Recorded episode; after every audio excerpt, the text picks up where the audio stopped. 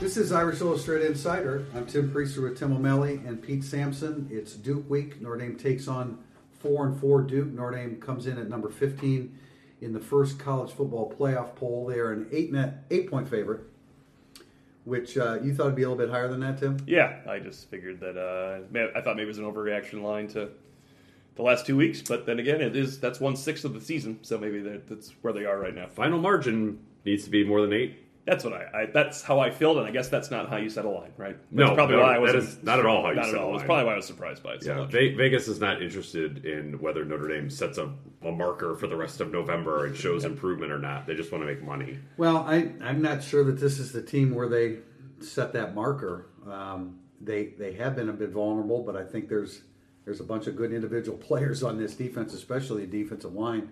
You're talking about Duke or Notre Dame? I'm talking about Duke. Okay. I'm talking about Duke. Um, yeah, I you know I think uh, I, I think Notre Dame's going to have its its hands full. I say it over and over again. I think Coach Cutcliffe will will be with Brian Kelly and his staff, his staff every step of the way, and it's going to make it difficult. Tim, the the three touchdown theory is still in play. Yeah, I have.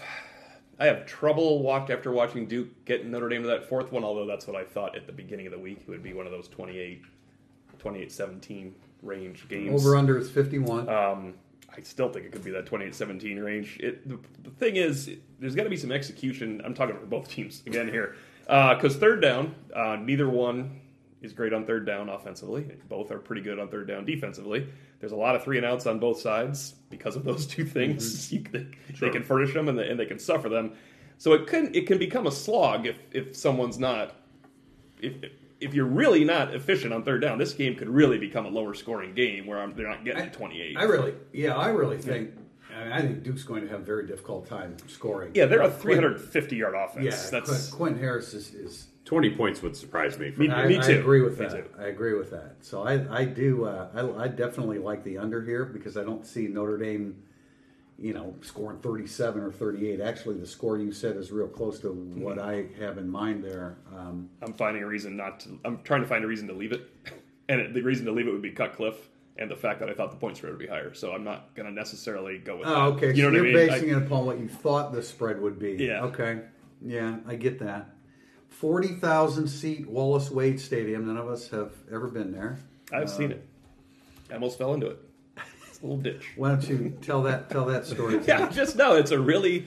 I might be misrepresenting this a little bit because I was going to Cameron and I was really excited to go to Cameron. And I was walking through campus and I saw the cathedral that is Mike Krzyzewski's office, which towers over Cameron Indoor Stadium, by the way. And I looked to my left and there was a little football stadium there. I thought, oh, that's kind of cool. I wonder who What a- plays there. what a- what a nice Duke, little yes. Durham Central High School? Yeah, it's got some charm and character. I think we'll enjoy it. And It's a little bit out, bigger right? than uh, is it BB&T? Is that what it is? Yeah. At, uh, yeah, I think about Wake 5,000 more. But you can see that stadium when you're driving. That's just my point. I was like Yeah. walking through a college campus and a football stadium appeared to me. It was just odd. So we'll uh, I'll see if that recollection's accurate or not. Um, Duke is um, they opened with Alabama, got hammered as expected, forty-two to three in Atlanta. Then they defeated N- NC North Carolina A and T, and then they uh, went to Middle Tennessee State and won that convincingly as well. And then hammered Virginia Tech at Virginia Tech, and that's when they started to run into problems. The turnovers really started to pile up.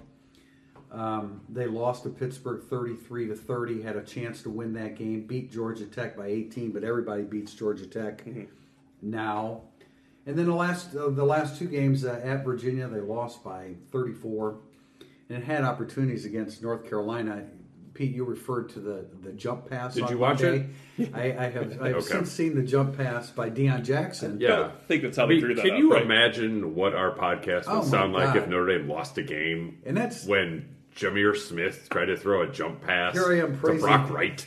Well, it was a jump pass on a dive Yeah. too. It wasn't like the if you haven't seen it and you're listening, it wasn't one of those pitch outs where everybody comes running and then you drop the ball over the defense. It was a dive play where he caught it and started to dive and then threw the ball Yeah. downward for a really good catch. here I am. Here I am praising David Cutcliffe. and I called it jump pass. That's right. That's, He got it that's his system. ticked off, and I mean they're on the two. Were they on the one or two? yeah, they Down were three. at they were at the goal line. And they were down three. They- Not four. They were, right. They're they were, down three. They were down three to put the football in the hands of Deon Jackson, who Do you know picked it off? I believe Chazz, Chazz Surratt yes. picked It it, was off. Chet. Yes, he he, Former North, North Carolina he shows up a lot in in the North Carolina Yeah. videos. He's a pretty good, pretty good all around ball player. So four and four Duke, um, Notre Dame eight point favorite. Night game, which I'm still trying to figure out why, other than it's uh, ACC network, and that's, That's it. exactly that's that's exactly why it's on TV. So whatever, we'll uh, we'll be there. We'll go. I wish so. We'll go. I wish the weather would, would hold on, but it, it continues to deteriorate. It's not uh, it's not going to rain. It's just going to be, and it's not going to be windy. So it'll, I mean, it'll be fine. It, it's going to be 50s during the day. Just scaring people there. so Notre Dame fans are going. I mean, it's going to it's going to be it should be really really pleasant. It's not going to be windy like it was in Notre Dame Stadium last week, where it started, where the conditions were were a little bit bad. I wanted to. Um, Pete, I wanted actually to follow with you, follow up with you because you wrote the story for the Athletic about uh, Ian Book, I guess, shushing the crowd with his finger when he when he scored the touchdown. And there's been a lot of conversation and, and references by Brian Kelly and Ian Book's teammates about quote what he went through last week. Do you do you have some insight into? wh- I mean, what are we talking about? We're talking I about just getting drilled on social media or getting direct, you know, message. Yeah, the- I haven't heard anything like somebody egged his house or threw a brick through his car uh, window or you know some professor that failed him because of the game. Like, I just think that the social media That's the opposite of what you're supposed to do at college Right. campus, Pete. the, the social media aspect of it, I think, was, was severe. I'm sure it Uh, was. You know, it's like I don't want to make too much of the fact that he had to turn off the comments on his Instagram page, but like clearly something was so ridiculous that he was like, "Forget it, I'm out on this." Um, I know the family has sort of it's been a struggle. uh, It's certainly a stressor for them as well. Um, I but I don't I don't think anything has happened outside of it just being really loud on social media, which like can get to a 21 year old. I get it. Like it's hard to disconnect if your if your entire life has been connected. Um, and I think you know one distinction that popped up, and I think one of my uh, the story that I wrote was like, you know, is that really the crowd? And like, not really. It's more just the whole thing. Like he wants the whole thing to shut up. Right, right. Not like the person sitting in section No, it 21. wasn't the That's north how- end- it wasn't the north end That's zone. how, It was- and I yeah. brought that up on Monday. I Yeah. didn't think that he was like trying to diss Yeah. the crowd at that moment. It's just like they're there. This happened. I, I, it's, it's interesting to me. Like, There's TV cameras there too. yeah, That's, that's part it's of it. uh. So you're, because I, I can't imagine he went in and thought about it. Like, okay, here's what I'm going to do when I score the game-winning touchdown. It just like is a natural, authentic reaction, which I think is just sort of an interesting place for the Notre Dame quarterback to be. and I mentioned I didn't even think about it until 500 people told me about it on Monday and Tuesday. I just found it odd that was his natural reaction. He Yeah, must have been it? that badly impacted by it because if I just won a game for my team, my first thought wouldn't be, man, all those haters on Twitter. Yeah. You know, you just be really excited, and then maybe you take a shot in your post game press conference or something Well, like that when we- you thought about it. And Yeah. We need. I will certainly uh, try to address it with him. He'll downplay it. I don't think it'll go anywhere.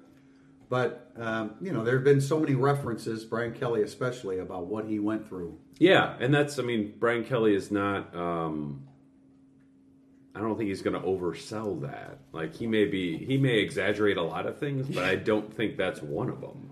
Um, and the fact that I mean his teammates, we asked Chase Claypool about it on Tuesday night, was he had posted sort of the the man in the arena Teddy Roosevelt quote, like on Wednesday or Thursday Yeah. of last week, and you know Braden Lenzy tweeted something about uh, book as well, and sort of the media reaction to it. I mean, it. I don't know. I'm I'm just sort of interested in like how much of the outside world actually gets into the Goog because you know they, they're so busy. I think that they don't pay attention to anything, but uh, clearly that is not the case. Well, like you said, twenty-one-year-old is s- Yeah. social media connected. In Never a way, not a way, connected, right? Right. In you a know? way that I Easy for certainly us to can't- say turn it yeah, off. I, I certainly can't relate Yeah, to yeah.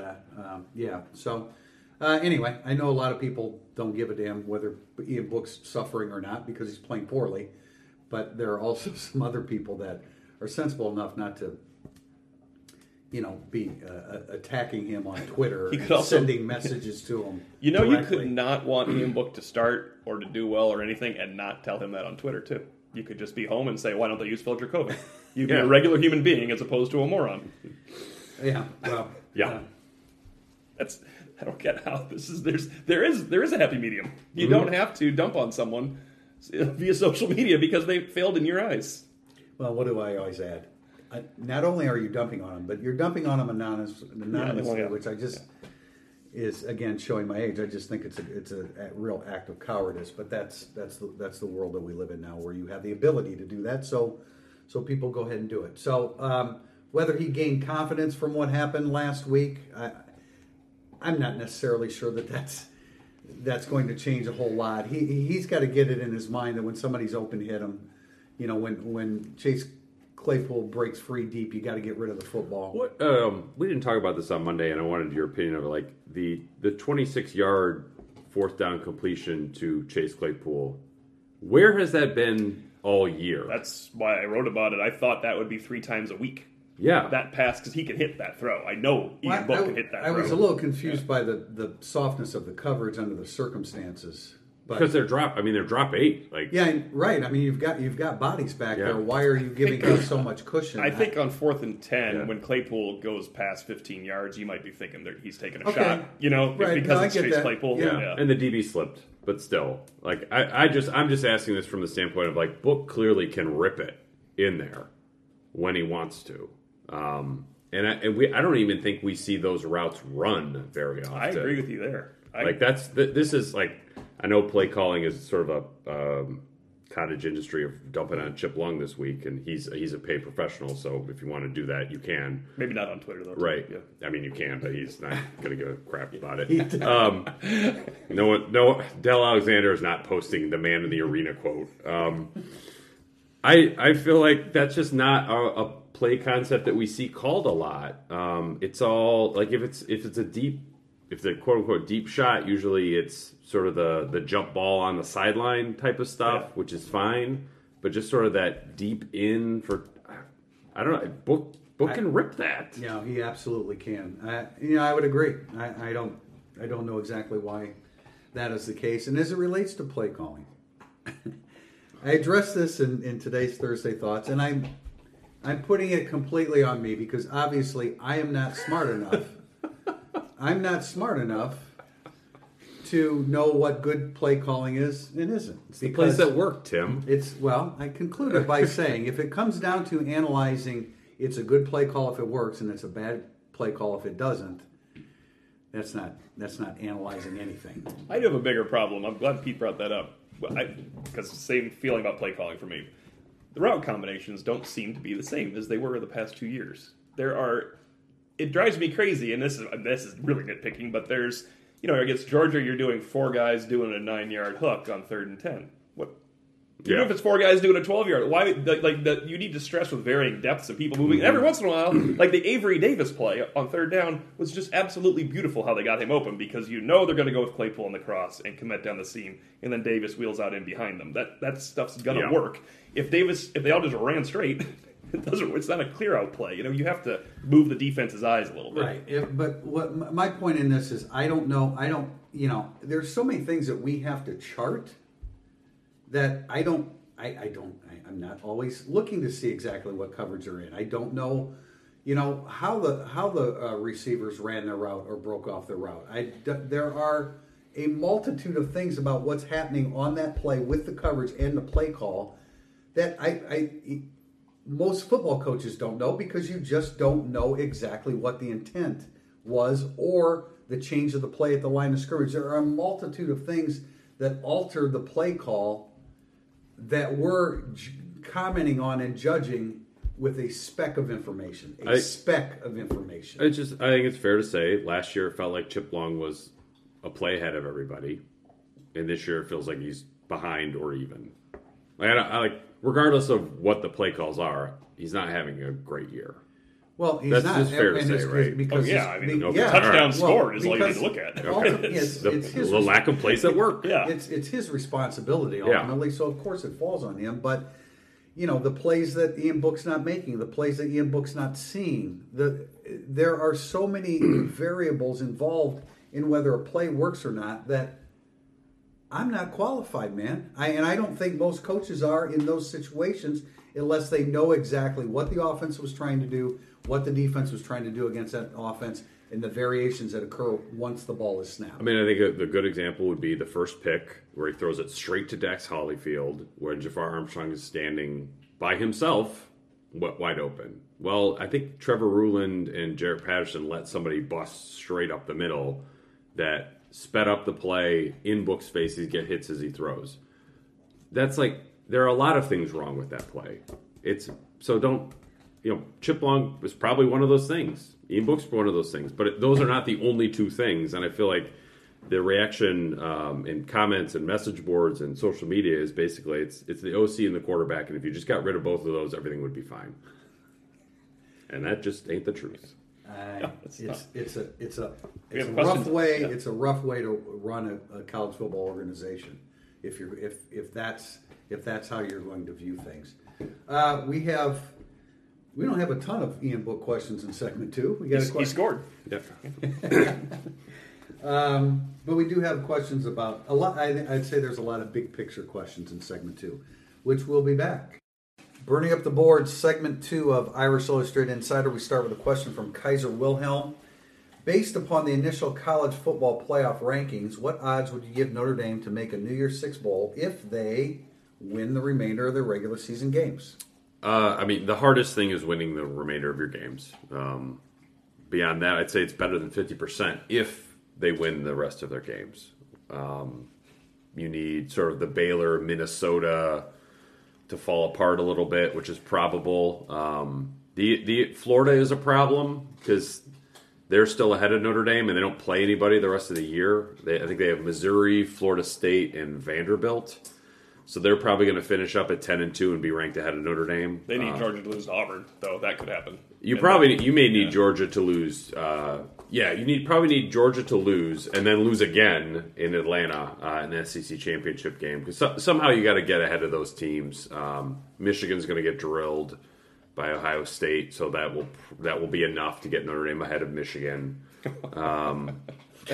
Because, No. because they will have one more loss. Yeah. They would have one more loss than Notre Dame. awesome. Because When- that's how Whenever you watch Michigan lose fifty to three against Ohio State, you're like, "Oh my god! Like I, I can't watch this team again." Um, yeah, it's it's a decent chance, but it's not a lock. I mean, I, I know some some fans think that if ten and two is automatic, and the nature of Notre Dame's loss at Michigan does not make that so. Right. Um, and there's just a lot. There's a, a weird uh, number of undefeated teams right now. Right. Yeah. Winning winning the last four will be the most difficult part, and and um, that starts this weekend. This is actually the one that is the um, Duke has the best chance of winning according to the FPI, twenty seven point eight percent.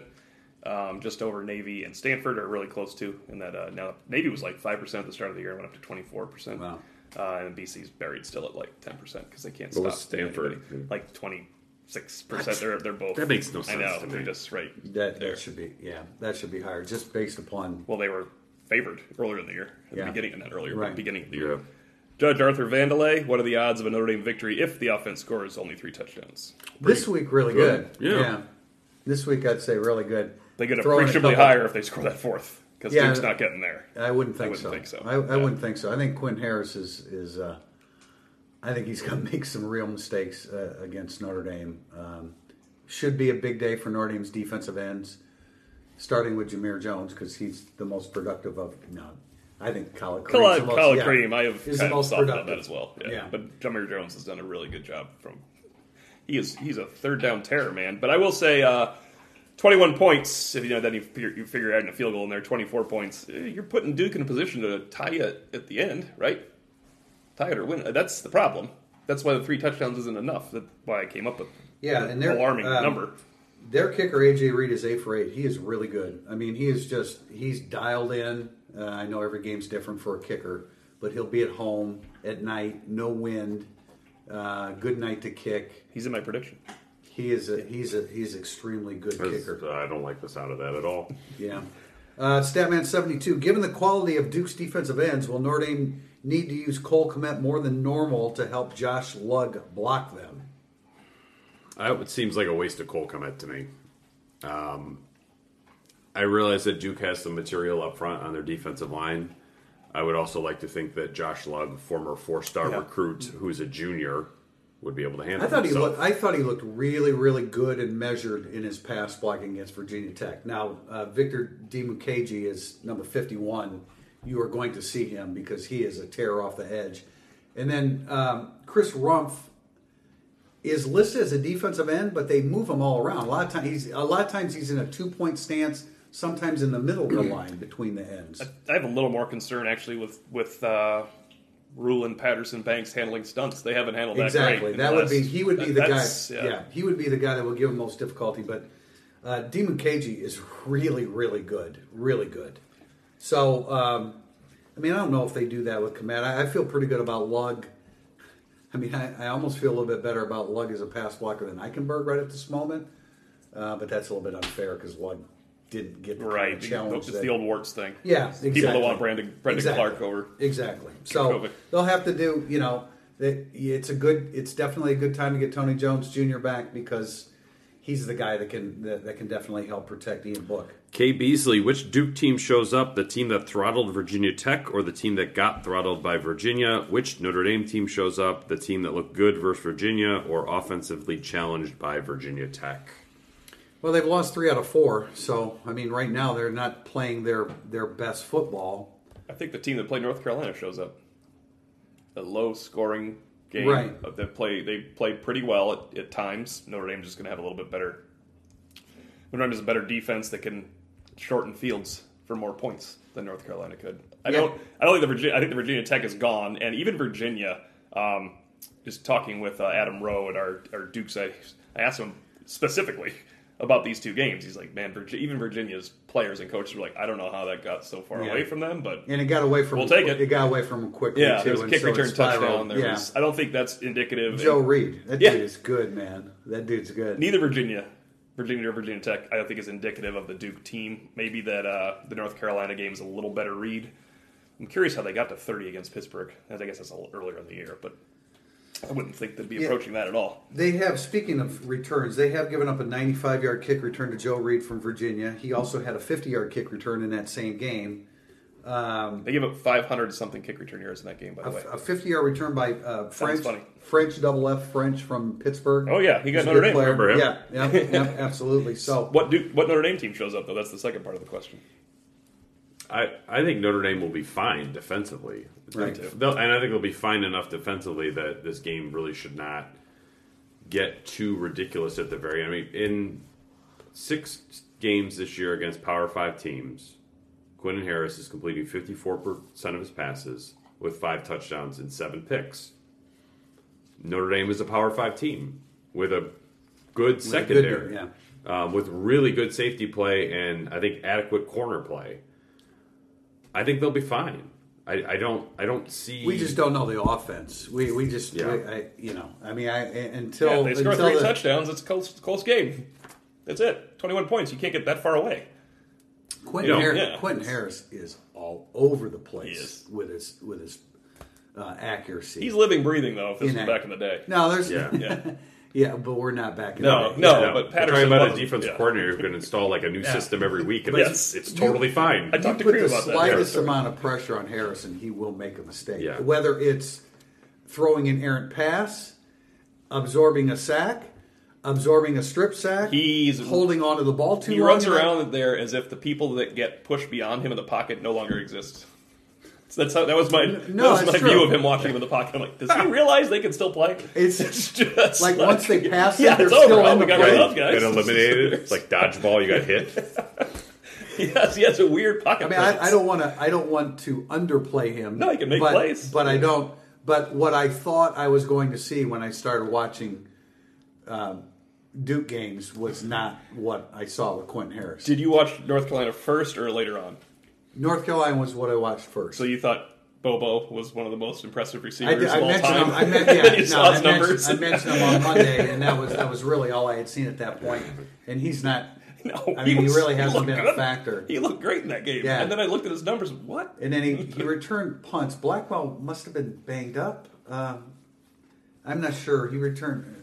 I'm not. The games are running together for me now, but uh, um, yeah, there there there's some hay to be made against Quentin Harris, the quarterback. ND1 Cubs one. Which player on the defensive side of the ball would you most like to see get more playing time for the last four games? you don't have to choose from these guys, but his choices are Simon, Wallace, Griffith, Bauer. Defensively, I would like to see. I don't know if um, Jacob Lacey counts as somebody to get more time, but I would like to see him get a little bit, make some plays out there. Um, you know, over the last month of the season, Houston Griffith. I guess he would be number one on my list just because, like, what's the deal? But he's That going to kind of play thing. over three good players is the issue. I mean, you're going to rotate him in instead of Hamilton. No, but I, I just like they got to know if is there something there or not. Um, I find his career arc so far to be kind of weird. I- it's very strange. I think It's January begins Houston Griffith's next look at His career's career half over. Yeah, but that's uh, you can't play him over those guys because you're trying to win three, four more games. Um, Simon is of these four listed. Simon could get in because there's a new role with Jack Lamb out. He would be oh, and he was mentioned. guy. He, was, mentioned. by Brian Yeah. Kelly. Yeah, he as might have just thrown names out. He could have. He could have. That He was makes a the little first sense. name he said, though. I believe. uh, the guy I want to see more is Bracy. Absolutely. That's that's my guy. I mean, Tariq Bracy. Well, again, you said uh, you said on Monday he played well at Georgia. He had a great PBU in the end zone. He played well at Georgia. Now he can't get on the field, and I, you know, I realize that he had so much ground to make up strength wise, but the the kid can cover, and he has to he has to be an automatic, consistent starter for you in 2020. Right. And No he's already shown signs that he can do that now. That's the guy I want to see more than anybody, I think. Who else um, that maybe not be- have been on this list? Has KJ Wallace really played? According to Notre according to Notre Dame, it's five. I don't remember him going in the Louisville game at all because I think I would remember that happening. The freshman, you know, man, he's listed as Louisville. Now I do remember the other four. I remember the other four games he played. Oh, you do. So, and the the weird thing is, this was the one I thought was his fourth, which made me look because I thought, why is he playing his fourth now? Like he has to cover punts in this game. Yeah. Um, so I guess we have to ask if their stats are correct. Uh, I don't. You know what might be easy is just if we go back and really look at the Louisville participation because you just got to look for him on a few punt returns and stuff. It's not like he played in the game. You mean Uh, on the, the printout by the? No, I mean, like on our video, I could just look at about eight plays. Eight. I think it'd be easier to ask Notre Dame if they're right or wrong. well, they would probably have to re- revisit everything because they marked him down as I mean, they, they had some discrepancies early, which they they said they corrected, but you know maybe they didn't get them all. So It's- I'm not really sure. I have not done uh, snaps for Virginia Tech yet, but there's He's in Bowling there. Green is the only game he's taken a defensive snap in. I thought he came in against uh, Virginia. But when, then there was a timeout. And Oh, they- you're he right. did- He Yep. didn't actually Yep. play. Um, so I, I would be shocked if he's burned a red shirt solely on special teams and Bowling Green. it's up to Louisville, basically. Um, so maybe they're wrong about that. well, we I need to keep so. we need to really keep an eye out for him here in the next four games. Cause Yeah, if he runs out there again, we know that they're would- pl- we know they're definitely tilt it. Andy Davis too. How can Notre Dame add creativity to its running game? Two back sets uh, were supposed to be a thing, but they clearly don't trust anybody outside of Jones and Armstrong in that pairing. Wildcat, more end arounds. well, no wildcat uh, or end arounds. I mean, they you can do that sometimes, but it's you can't. I mean, you can't Jet- build an entire game plan over end arounds. No, jets. Jets. I think he means jet sweeps. jet probably. sweeps. If that if that's what he means, I mean that's a little bit. There's only one um, distribution of the football as opposed to multiple. Well, the jet, the fake jet sweep to Braden Lenzy brought half of Virginia Tech's defense, and that's what part of that screen, the, the beautiful screenplay Yeah. worked to Jafar Armstrong because they just vacated the area. See, now that was a that, that, if I if I could interrupt it for a second here, that was uh, an example of where Brian Kelly said, you know, it was the the sequencing. That's an old Tom mm-hmm. Pagna term. The sequencing of the plays prior to that that screen pass that set up that screen pass. How can you judge play calling if you don't understand the sequencing of the plays prior to that? You can't judge play calling, honestly. I can complain about route trees because it's my right, but other than that, I still like. Why are you doing four hooks? What are you doing? Create some depth. It's like the backyard, right? Isn't it? Yes. yeah, sure. Matty Habs twenty four.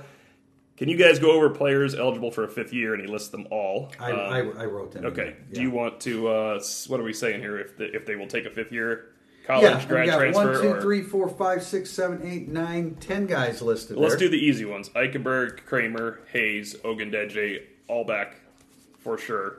Nowhere else to go, and it doesn't make any sense. I mean, not nowhere else. No pro aspirations yet, and it makes no sense to grad transfer. Right. I'll. I'll throw a book in there as well. Um, talking to somebody who knows him pretty well. He, his mindset is coming back. All right, good. Uh, Tony Jones, He would have to finish the way he started. I mentioned in a Monday Musings, and everybody's going to say, "Well, why Tony Jones isn't making the NFL?" I don't believe that either. But why would Tony Jones, if he wants to try to make the NFL, get more wear and tear at that position? If he runs for 900 yards and nine touchdowns and finishes Well, strong, then you, Yeah, give he it- might, you he take might- your shot. He right? might want to prove that he can play more than four games in a row. Yeah. I mean, no, I'm saying, but then it, that doesn't help his NFL future either if he comes back and gets hurt and runs for Right. 250 yards no, next year. he Right. needs to. He need, but he needs to prove himself as a legitimate. There's a lot of running backs on the team next year if he comes back. Yeah. is one. Yeah, he could, I mean, he could do a grad, Theoretically. grad transfer There- kind of if he if he wanted to go to a place where like I need to get twenty carries a game, then if that's the most important thing, then probably a grad transfer would make the But most sense. Avery Davis is a junior, right? So he could he could be a grad transfer. or move back to corner. I Right. liked him on that game. That was his best game by far. Not just that. I mean, he, he looked like he. Oh, yeah, this Yeah, last game, the few- Virginia Tech game, absolutely. Yeah. I mean, that, that's the first time I came out and said, okay, there's a role for him in this. Of course, he made back-to-back catches in an Sure. 18-play game-winning drive. Theoretically, uh, Chris Tyree might be able to do that role too. I would imagine that he can. The other the other fifth-year candidates are uh, Javon McKinley, who I Think he'll think almost back. Undoubtedly will come back. What a change! Unbelievable, Un- unbelievable. Uh, Alohi Gilman, we don't expect to come back, but boy, wouldn't that be an amazing? Did, I, I have not really like mind that one because I just assumed he was gone when the season started. He's, but like, in, last year when he was really good, he said, "I came here partly to go to the NFL." I mean, Yeah. Mm-hmm. you announced that as a junior, and you want to get your name. I mean, well, he deserved to have to be looked at last year. Like anyone thinks, why would Gilman not put his name in? Sure. So I just think Gilman will also think, ah, now's my time, right? but Is he going to get drafted higher coming back? I think unlike Jones, I doubt it. Regardless of how many snaps Jones plays, you don't look at him and think like this is an NFL running back. Right. I could see Gilman getting better. That's true. And Gilman will start next to Kyle Hamilton next year if he comes back. Right. That looks good too. I think someone should tell Gilman what we think and that he should Yeah. come back and start next to Kyle Hamilton next year. um, I assume Sean, John, Craw- Shaun Crawford's a six-year candidate. they're going to I mean they're going to beg him to come back, right? I, I would think so, Yes, and that yeah. would make a huge difference to that secondary. Gilman and Crawford and Hamilton and Bracy, all of a sudden it's a good It's secondary. a good secondary. Yeah. it's, it's a good secondary. And the last one, John Jones. He's uh, already decided that he's going to move on from Yeah. here. So You haven't decided, or he did? he did. Oh, He did, okay. Yeah. He's He's uh, gonna he'll grad a- transfer and try to yeah, play he- somewhere. he'll do a grad He's That a makes- very makes well sense. loved teammate, and that, yeah, and he, he, knew can- he saw the writing. on He the wall. absolutely can play for a, a group of five. Yeah, team yeah. Program. Orlando guy. Go to UCF. Like he would Yeah. fit in there just fine. Yeah. Wash ND. Doesn't this team have kind of the 2014 vibe to it, where it seems like they are just a bad two point conversion decision away? I just got that from losing any of the remaining four games. Except maybe BC is There. what Washington wrote in there. I, I don't I don't get this 2014 comparison. I don't either. They They're- could lose a game. They lost Yeah. every game. Right, they were in- broken. in November of 2014. Louisville was favored at Notre Dame on Senior Day. That's a broken team Yeah. But Reggie Bonnafon at quarterback, who can't throw forward. NFL Yeah, linebacker. he's a good player, but not at that position. Um, I don't. They could lose any one game. I wouldn't imagine they would go in a two-game losing streak here. Although if they lose this game, then the two-game losing If they streak is lose, extremely if possible. they were to lose this game, yeah, it'd be hard to it, beat. it would be. It, we would all look at the remaining games differently. That's true because if you lose this week, you have the worst week of practice ever trying to prepare for the hardest team to prepare for, right? right. But I, we obviously we're sitting here not expecting Notre Yeah. Dame to go to Duke and, and lose the game. I uh yeah, I agree. The 2014 thing doesn't make any sense to me because they were so You were devastated by injuries. Yeah. Um, Oh, they're how- completely broken. I mean, it's just However, the the vibe around this team to me is a lot more like 2011, where it just seems like it's just or 2013 2013 2013, you mean, 2013 is what I mean, where you're just like they're good players here, and it's it's just not fitting together. they lost twice in November. One they shouldn't, one they should. I mean, Stanford's Yeah. better than them then. You have you have an elite defensive end who was outstanding the year before, who then is just like kind of okay um, to good. Um, you have a junior tight end who may go pro and surprise you. Like This is a better team than that team, but I get your vibe. Is that's what you're looking for? right, you have, Yeah. a, you have people complaining about the quarterback who's a senior. Yeah. No, I mean uh, Washington D. I, certainly Notre Dame can lose w- one of these games, and I would imagine if they lost this week, that would make them a little even more vulnerable to Navy and, and at Stanford. But I, I don't I don't think that that team was so devastated by injuries. I just don't see the comparison to that year. Do you? Let's do a quick thing here because it's it's no it's not worth doing it if it, we don't do it with four games left. Do you think they will lose one more game? Like I think they will lose one more game without saying the game. I do. You do too. I do. I, I'm I'm in. I would say uh, if you asked me to put a percentage on it, it would probably be slightly above fifty percent. That they'll lose one more game. Correct. Does everybody agree on the game if you had to pick one or not? It's really hard to pick one. That's why I'm just picking next week. I mean, Stan, Stanford. I Yeah, feel like Stanford's is the yours. one. And you think it's Navy, I think it's and Navy. I, I think it's Navy. I Yeah. have felt like going to Duke is is going to be difficult. So I guess it could BC be gets no respect any, on our any- show. yeah anyone. With their walk-on quarterback. no. I don't like yeah, that. they're just they're just so challenged. I you know, but in a normal year for Steve Addazio, and I'm not sure what normal is anymore for him because since Don Don Brown left, they can't play defense, and Yeah. you know, a Boston College program that can't play defense is going to lose a lot of games. Where we at? CMU Pens fan. Two weeks after it happened, Wow.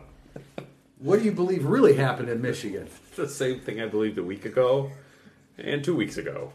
They just got their butts kicked. They in every phase of the game. Yeah. But why Notre Dame did was they? But, outclassed. but they missed their mark emotionally, and that mm-hmm. And the that is defense what's got- so and the def and the Yeah. yeah, and the defense That is what is so hard to understand. And with two two weeks of preparation, you know, and I understand you got to understand Michigan's motivation, how badly they wanted to win that game after the way they lost the year before, playing at home, everybody counting them out, pinned up against the wall with with their head coach.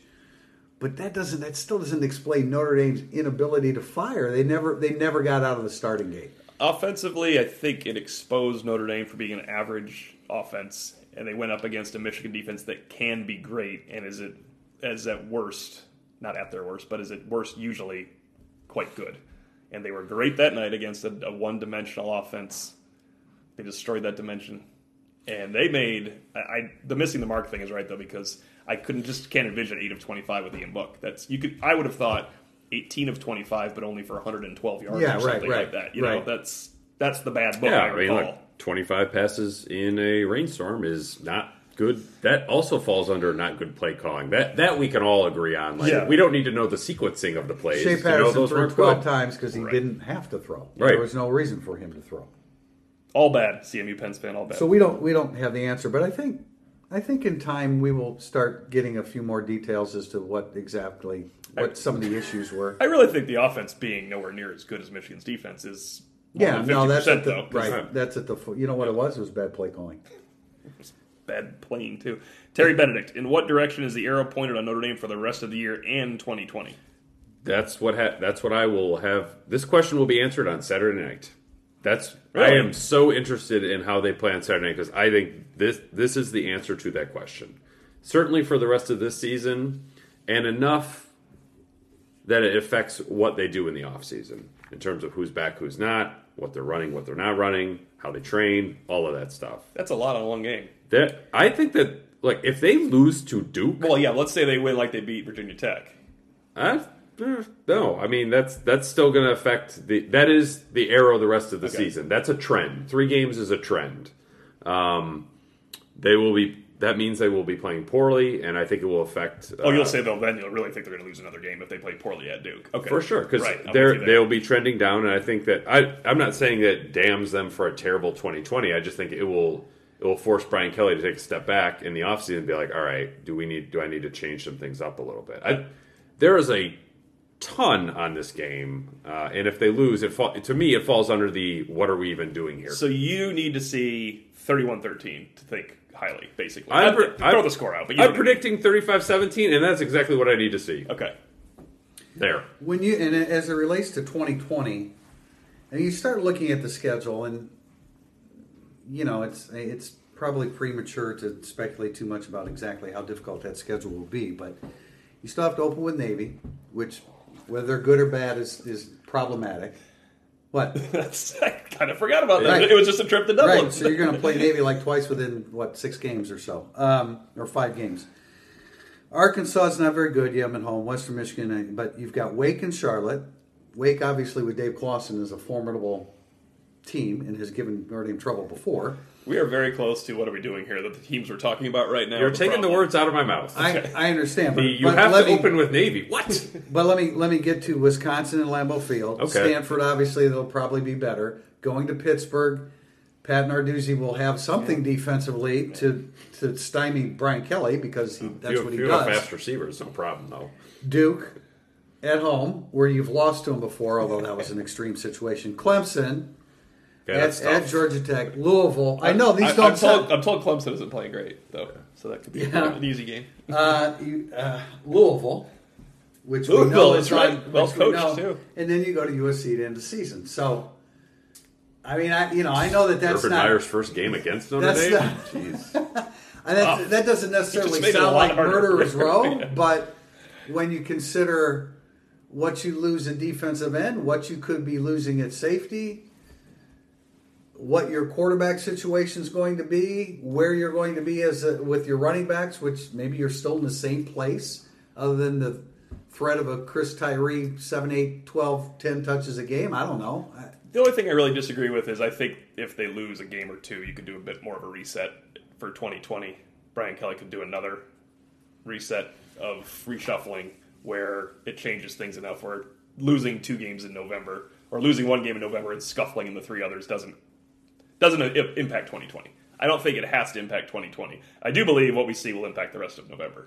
If they win three straight field goal games and then lose at Stanford, and Brian Kelly was like, "Hey, well, you know, it's you know nine and three." I was saying you Uh-uh. wouldn't do that. I was hoping you would yeah, do that. you can't do that. I'm still thinking that that they can hit a crescendo going out of the regular season. Am mm-hmm. I crazy thinking that? no, No, no, no, not at all. We, that's the thing. But you gotta, you gotta take. ru- You're you're running out of runway. Well, you are, and it ha- it has to start with the defense, and it should this weekend. That- that- No matter what what ha- you should win. Uh, although last weekend, yeah, you were giving up 85 yards at halftime. You're tied. I, that's why I think Kay Beasley had the mo- most important question on here. Congratulations. Is uh, I don't know which Notre Dame team will show up less. I know which Duke team will show up more than which Notre Dame team will show up.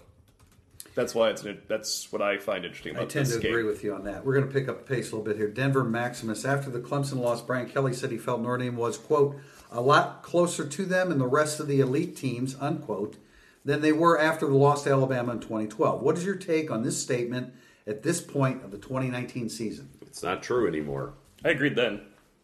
Yeah, the 2019 team is not closer. It's farther away from Alabama and Clemson. The tw- the 2017 team or 2018 team, I I agreed with them. Yeah, I did too. That was a shame how that game went down. They weren't going to beat them, but it was. Just, they wouldn't have been publicly flogged. A little bit of Georgia style. Georgia style Right. game this year. Yeah. Um, but I I think my one of my major misreads of this season is the loss of Dexter Williams and Miles Boykin were way bigger than I had anticipated. It is really considering the whole off season was about making more explosive plays. I mean, those two guys were the explosive playmakers Right. last year. Right. And they had a limited amount of explosive plays, and they had a high percentage of them. Yeah. Yeah, uh, Brian Kelly talked about because I, wrote this story about the screen game and the scoring, and he said that you know how they were hitting big plays early in the year. Yeah, against New Mexico and Bowling Green, right? You ha- you can't even break Uh, down yeah, Notre Dame's games all. without you have to separate them completely out of everything. Absolutely. They're not, they have nothing to do with it because look, they count, but only if you care about your team It's- going to the Camping World Bowl. if don't they count otherwise. if they had beaten Boise State and App State, Yeah. then I would have just folded them into everything else. But New Mexico and Bowling Green are so bad that it's just those are spring games. Yeah. Go fight, win, go Irish. Does Brian Kelly get a contract extension done in the next year? If so, how many years? I would say yes. Yes. I'll, I'll be very surprised if he's not extended Because he would be lame duck in the, twenty one by the end of this calendar year. I agree. He would be lame duck in That would- twenty one, right? That's the year. Yeah. Yeah, so in this mo- in, the, in today and age, you're like you're essentially lame duck in 2020 if you have one year beyond it. it would be it would be a two year extension to 2023. I don't think that he would ask for more than that, and I'm not sure. Well, he may. He may. Yeah. He may. Ask I bet he for- will ask for more than that. Yeah, but I don't. I don't think that they. I don't think they go that route. You know, I, he could he could get more than that, but that doesn't mean he's going to fulfill. Why it. would they? Why would you? Why would you? Ext- right now, his contract's through 2021. Mm-hmm. Why would you extend it beyond 2023? just for the appearances. Like essentially, you would have the buyout after the two year after twenty three, kind of like you know be Minimal. applicable. Yeah. That Notre Dame could just be like, you know, we're or a mutual parting of ways. You're retiring, but that doesn't mean you're you're not going through the lame duck that he's sort of getting into Right. right now. You can avoid that conversation Yeah. just through I, bookkeeping. I would. I think both of us are going back to conversations that we had with Jack Swarbrick, and we both feel that that will be done before the end of the calendar year. I agree. yeah, it needs to be. It, it, it. Yeah, it probably does. Shane0607, do you feel Coach Kelly will need to make any coaching changes to his staff this offseason? I'm not talking about guys leaving for other jobs, but areas that Kelly would like to see improvement. I, I think there'll be a new cornerbacks coach. I would agree with that. Um, whether that's a, however you want to couch that, a mutual parting of ways, or, um, but Todd Lyght's family is in California, Yeah. and I don't. Right? That's just, that is Yeah. clear. Yeah, I think that will happen. Do you see that? Um, this would require Brian Kelly uh, pulling the trigger on an offensive line coach who he is loyal to. I don't see that happening. There's no other position available, Uh, maybe for this, you could do better special teams wise. I don't see that happening. Nope. Um, Yeah. as far as Chip Long, I think you sort of Chip Long, Del Alexander, and Lance Taylor are all sort of tied in together. that- there's truth to that. So, and I think if you're like, well, let's, yeah, I definitely want to keep these guys, um, you know, from the recruiting standpoint, which is really important. Like, why is why is Notre Dame having trouble with explosive plays? Because I don't have Chris Tyree, Jordan Johnson, Lorenzo Styles, Will Shipley, uh, Deion Colzie, like. Kevin Stepherson. Yeah, they don't. Ha- yeah, those they don't have those guys on the roster. They recruited Kevin Stepherson instead. Um, so keep, keep the coaches in place who know how to go out and get the ex, the explosive playmakers, and I'd say those three guys can do it. We'll follow up with Reese underscore three. If the offense struggles again this weekend, would Notre Dame consider firing Chip Long now? if so, would it be okay with Brian Kelly taking over play calling again? This is a doomsday Wow. scenario of epic proportions. You don't. You, I, I Brian Kelly What? taking over play calling. Is that playing Alabama and, this and- week? and, emph- and emphasizing the, the running game less. I, I In November, in November, I just don't. I don't. I don't want to see that because if you don't like what you see now, I don't. I don't think that's a better product. I, do you? the answer is no. That they're not Yeah, going the to fire answer, Chip the answer Long is after no. this They're game. not. They're not going to fire Chip Long after this game, and very unlikely after the season. Big Mac twenty four. More likely next year. New offensive coordinator or Ian Book is the starter. new OC, but I think there will be the same OC and the same starting quarterback. But new OC is the more likely of the two. But I would agree with what you said the other day. I disagree. I don't. No, Okay, we'll get to that. What um, Ian Book and Phil Jurkovec both being on the roster next year? I that that I have a hard time doubt that. I doubt that. Getting with. I mean, that's just the nature of the game now. Yeah, and that's fine. Wrong Sure. Uh, your disagreement, Tim? Am I saying this wrong? Am I reading this wrong? More likely to happen. Ian Book starting over a change.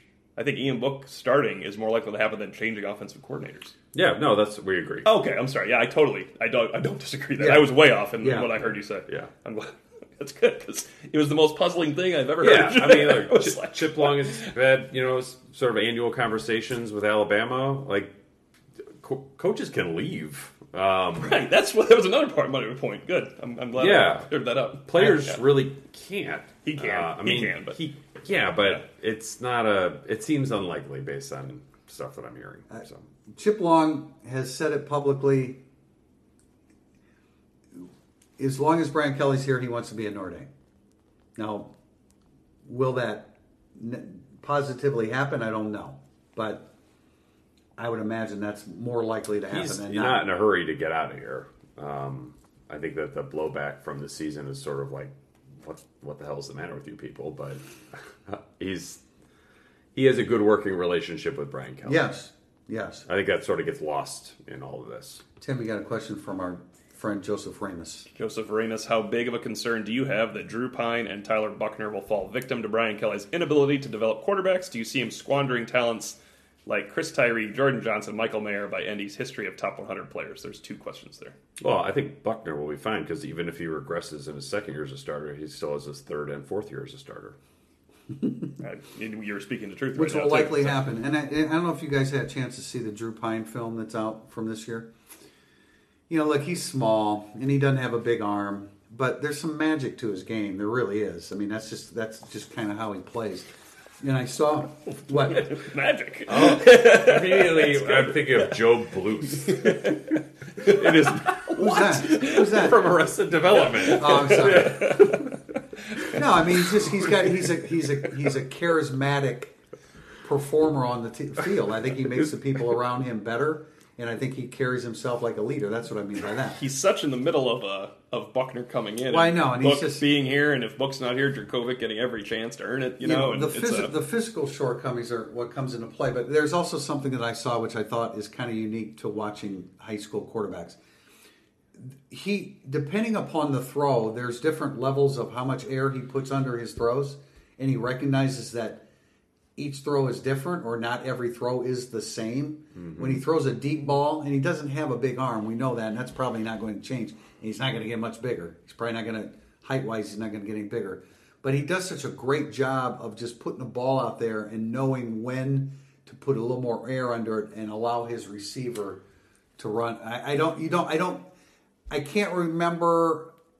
It doesn't come to mind me seeing another high school quarterback and saying, "Man, he changes the trajectory of his throws depending upon what each throw is," and it just I'll give kinda you one. stands out to me. Tyler Buchner does that, Well, Tyler Buchner but with does a big arm. Yeah, And he can run. I love Tyler Buchner. Yeah. yeah. I just think I think Pyne's in a, the timing is tough for Pyne. Coming in with likely Book being Yeah, there or Jurkovec really getting a chance. And then Buchner coming then in, Buchner coming right. in after. Yeah, Again, no, this there's no. sort of goes back to the Jurkovec book dynamic for next year. That's, that's just quarterback in 2020. Yes, exactly. It's fine. It's no one's fault. Uh, as far as squandering Chris Tyree, Jordan Johnson, Michael Mayer, I, I'm why? I think. I mean, why would um, why why is that? Why? I think if you just go through the five stars, they've had a really good record on us. Not five stars, uh, top 100. Plus, that's really. I mean, if you're number 106, what's the difference, right? It's- Yeah. These guys don't know what's any difference between 106 and 96. Uh, I think probably because the recent top 100 guys are uh, the current sophomores haven't panned out at the same level as the previous ones did. okay, I get that. All right, do this for me. Rank those three players as far as who will be the most effective at Notre Dame. Mayer For four-year Jordan players, Johnson, yes, and Mayer Chris Tyree. Mayer Tyree Johnson. I agree, I would say Mayer Johnson, Tyree. and I can see that too. but Mayer, I mean, Mayer, I love his game. He's a great. He's, I- he's a hell of a. Look, it's really hard. Uh, I only ranked Kevin, Johnson. Kevin Bauman is vastly improved too. I only ranked Johnson below Tyree because of the weirdness of wide receivers that are uh, that look great in high school and then become uh, regular people I in gotcha. college. Yeah, that's fair. All right, I'll ask this one since I don't have the ACC network. N. Jacobs does Notre Dame basketball. We're talking about the men's Yes. team. Um, make the NCAA tournament this year. No. One word answer. God no, is that one word? No, that's no. two. I, I would I would say no. No, I don't want to. I'm not basing it upon the North Carolina game because they they did some good things. It's good to see that Prentiss Hubb is I'm basing it on last year yeah and, well and likely growth from no it. and is there's, what we've there's, seen. there's no doubt and I, I mean I think but it's it's been re- really encouraging to see Prentiss Hubb hit five and nine Yeah. not only last night but in the the last exhibition game against a good against a very good Division two team. He's I think I mentioned this. He he's he's raised his release point and he's he's a better shooter now. That's encouraging. You know Mooney's going to be good. If TJ Gibbs could play like he played last night all the time, then you'd really have something. But I don't think that's going to happen. But for me, go, well, go ahead, Tim. Prentiss Hubb could be the most improved player in the ACC, and I still don't think they will make the NCAA tournament because of the other pieces, not including Mooney. Now, uh, everybody should realize that the ACC lost a ton of talent from last season, which is why Notre Dame is projected preseason number seven. It has to be, you know, and, and they have everybody they have everybody coming back. But for me, it's it's this kind and and uh, Robbie Carmody, Robbie Carmody really brought something to the equation last night. I would like this question: Will they make the NCAA tournament next year? And for the first time since seeing them play at all last year, all year, I would say yes. I think they will continue to grow. I think Nate Laszewski will be much better as a junior. I think Carmody will be consistent as a junior. Hubb could be very good as a junior. I just think they're not. I don't think they they don't have the differentiator that Mike Brey's team needs with its lack of overall athleticism of hitting shots. And I agree. The And, and I, and I, they're going to have trouble if three guys don't become tougher, and that is Nate Laszewski, Dane Goodwin, and Juwan Durham, because they play too soft too often, and it's. I know it's just the start of the sophomore year of the first two guys, but it's time for that change. Back to football. Ending with football. Irish underscore 1980. Is Notre Dame six or two or two and six? I can't tell by the comments. Will we only be happy if Notre Dame is 12 and 0 every year? Uh, some people will. Um, however, the Michigan loss and the style of it really lets you can say whatever you want. Like you can perceive Notre Dame to be just a, a charlatan, or you can say that they're they're so close to making the playoff that they just beaten Georgia. Um, they just they lost so much benefit of the doubt in Ann Arbor, and I, I understand why people. You, I understand why comments read like they're two and six. I will double down on that by saying, had they beaten Georgia and lost that way to Michigan, people would still feel badly about this team because you cannot get killed by a peer where it looks like you have no chance of playing on the same field with them when you're in the running for the playoffs. Yeah. just uh, an accumulation of too many one-sided losses and all the all the ground that Brian Kelly made up with right all the ground he made up with last year And the last two are Miami you- and Michigan. That's and- another killer. and, and you know I mean you, you, you play Clemson it was a closer game than the score was but it was what it what it is what it is But they did not. If you're a Notre Dame fan and you watch that game with just com- impartiality, Notre Dame Clemson, you know football, you know that they did not get killed by Clemson like they did by Miami and Michigan. Right. It's not no, even in the no, realm absolutely. of. Those Their defense held it, held its own. If you, you lose your cornerback and all of a sudden you can't defend the Yeah. pass, and Clemson's an all-time great team as opposed to some front runners that can are going to all lose three games. They're going to Michigan's going to have at least three, if not four, losses at the end of the year. And Miami couldn't win again after they beat Notre Dame. Like Clemson's an and they still- all-time great still team. can't unless they play Florida State. Yeah, yes, anybody can do that. But yeah, all-time great team. We are. Uh, I am looking forward to my first trip to Wallace Wade Stadium. How about you guys? You like saying Wallace I do. Wade. I do. It's just got. A, it's got a. It, there's a poetic nature to it Yeah. that I like. Pete, we have your prediction. Do you want to go I on that a did. little bit more? I did Yeah, you didn't do it again, so I I did, like, no, I'll repeat that. I I think Notre Dame 35-17. Um, I think that it will be a harbinger of the rest of the season um, if they play poorly and they win 21-20 or 24-17. I just I need to see the offense take a step forward, even with Kraemer and Lugg and or um, with Kraemer and Hainsey out, Lugg and uh, Ruhland in. So I think that they'll do that. I, I just don't think Duke. That's is, what I thought. That's why I was so bold with my. I, I had. I had 37. What did I have last week? I had 37 17. No, 37 14. And it was certainly trending that way right before halftime.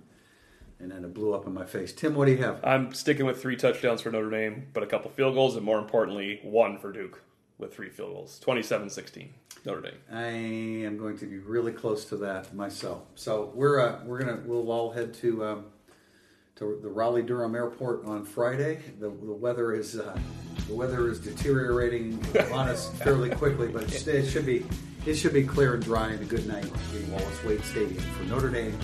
Number 15 Notre Dame against Duke. Indiana Dunes Tourism, located between Chicago and South Bend in northwest Indiana, is a proud supporter of Irish Illustrated. Extend your Notre Dame visit with a trip to the nation's newest national park. Visit IndianaDunes.com.